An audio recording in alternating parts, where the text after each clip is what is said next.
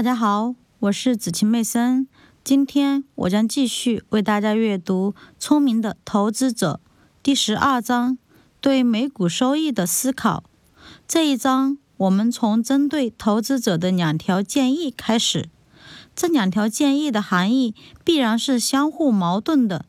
第一条建议是不要过于看重某一年的收益。第二条是，如果你确实关注短期收益，请担心美股收益数据中存在的陷阱。如果我们严格遵守第一条告诫，那么第二条告诫就没有必要存在。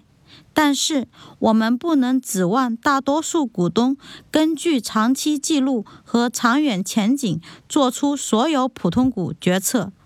在金融领域。季度数据，尤其是年度数据，会受到极大关注，而且这种关注必然会对投资者的思维产生影响。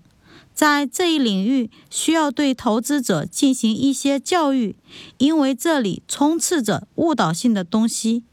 在撰写本章时，《华尔街日报》登载了美国铝业公司1970年的收益报告，第一项数据为。每股收益 A，一九七零年为五点二零美元，一九六九年为五点五八美元。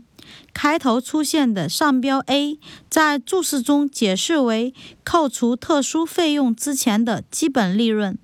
报告中还有更多的注释。事实上，注释内容所占的篇幅多达基本数据本身的两倍。就最后一季度而言。一九七零年的每股收益为一点五八美元，而一九六九年这一数据为一点五六美元。对美国铝业公司的股票感兴趣的投资者或投机者，在看到这些数据后，可能会想：这个结果不错。据我所知，一九七零年对铝业而言是一个衰退的年份。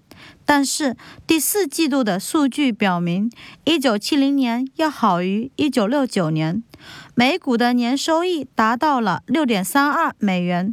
让我合计一下，股票目前的售价为六十二美元，哦，市盈率还不到十倍，与 International Nickel 公司十六倍的市盈率相比，这看上去非常便宜。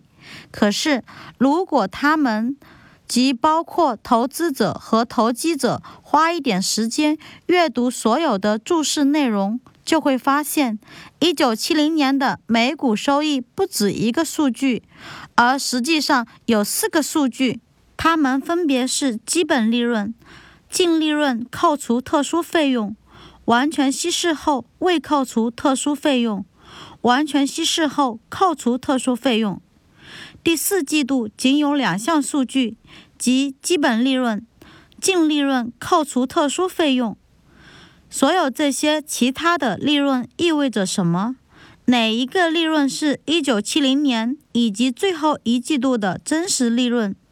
如果最后一季度的利润为七十美分，扣除特殊费用后的净利润，年利润水平应该为2.80美元。而不是六点三二美元，且六十二美元的价格将是利润的二十二倍，而不是我们刚开始所说的十倍。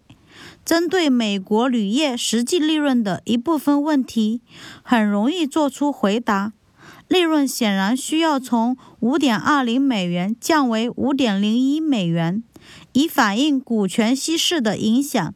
美国铝业发行的许多债券都可以转换为普通股。在根据1970年的结果计算普通股的盈利能力时，必须考虑到，如果债券持有者认为有利可图，他们会行使转换权。美国铝业涉及的数额并不太大，因此无需进一步讨论。但是在其他情况下，在考虑转换权以及认股权之后，所公布的利润将下降一半，甚至更多。后面我们将介绍股权被严重稀释的几个实例。在提供财务报告和财务分析时，金融服务公司并非始终会考虑到股权稀释这一因素。现在，让我们来看特殊费用的问题。从第四季度中扣除的一千八百八十万美元，每股八十八美分是很重要的。它是应该完全被忽略，还是应该完全从利润中扣除，或者是应该部分被忽略、部分被扣除呢？警觉的投资者可能还会疑惑：一九七零年结束之后。为什么经常出现此类的特殊扣除，而在此之前却没有？难道会计业务中出现了一些灵巧的意大利工匠吗？当然，他们总能在许多范围内从事活动。通过仔细查看，我们发现，这种在实际发生之前就扣除的损失可以被处理掉。而不会对过去或未来的基本利润产生不利影响。在某些极端的情况下，人们可以利用它们来使随后的利润似乎比实际的高出将近一倍，通过某种形式的税收把戏。关于美国铝业公司的特殊费用，首先要弄清它们是如何产生的。注释内容已经够具体的了。扣除额来自于四个方面：一、企业管理层对有可能关闭的制造部门的成本估计；二、企业管理层对美国铝业公司有可能关闭的铸造厂的成本估计；三、企业管理层对美国铝业信贷公司逐步退出市场的亏损的估计。四、完成幕墙需要的大约五百三十万美元的费用。所有这些项目都与未来的成本和损失相关。人们很容易看到这些项目并不是一九七零年正常营运的结果的一部分。但是，如果是这样的话，那么它们应该属于哪一部分呢？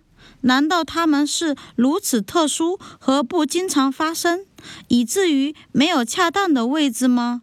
像美国铝业这样年业务量达到一十五亿美元的众多企业，一定都拥有许多单位、部门和分支机构等等。难道不可以把它们作为正常项目，而不是作为特殊项目，划归到没有盈利且必须要关闭的单位中去吗？修建幕墙的项目也可以这样对待。只要某一企业在某一项业务中出现了亏损，它就可以将其作为特殊项目而加以扣除，因此使得每股的基本利润中只包括盈利的项目和业务。正如国王爱德华七世的日晷一样，只记录晴朗的时光。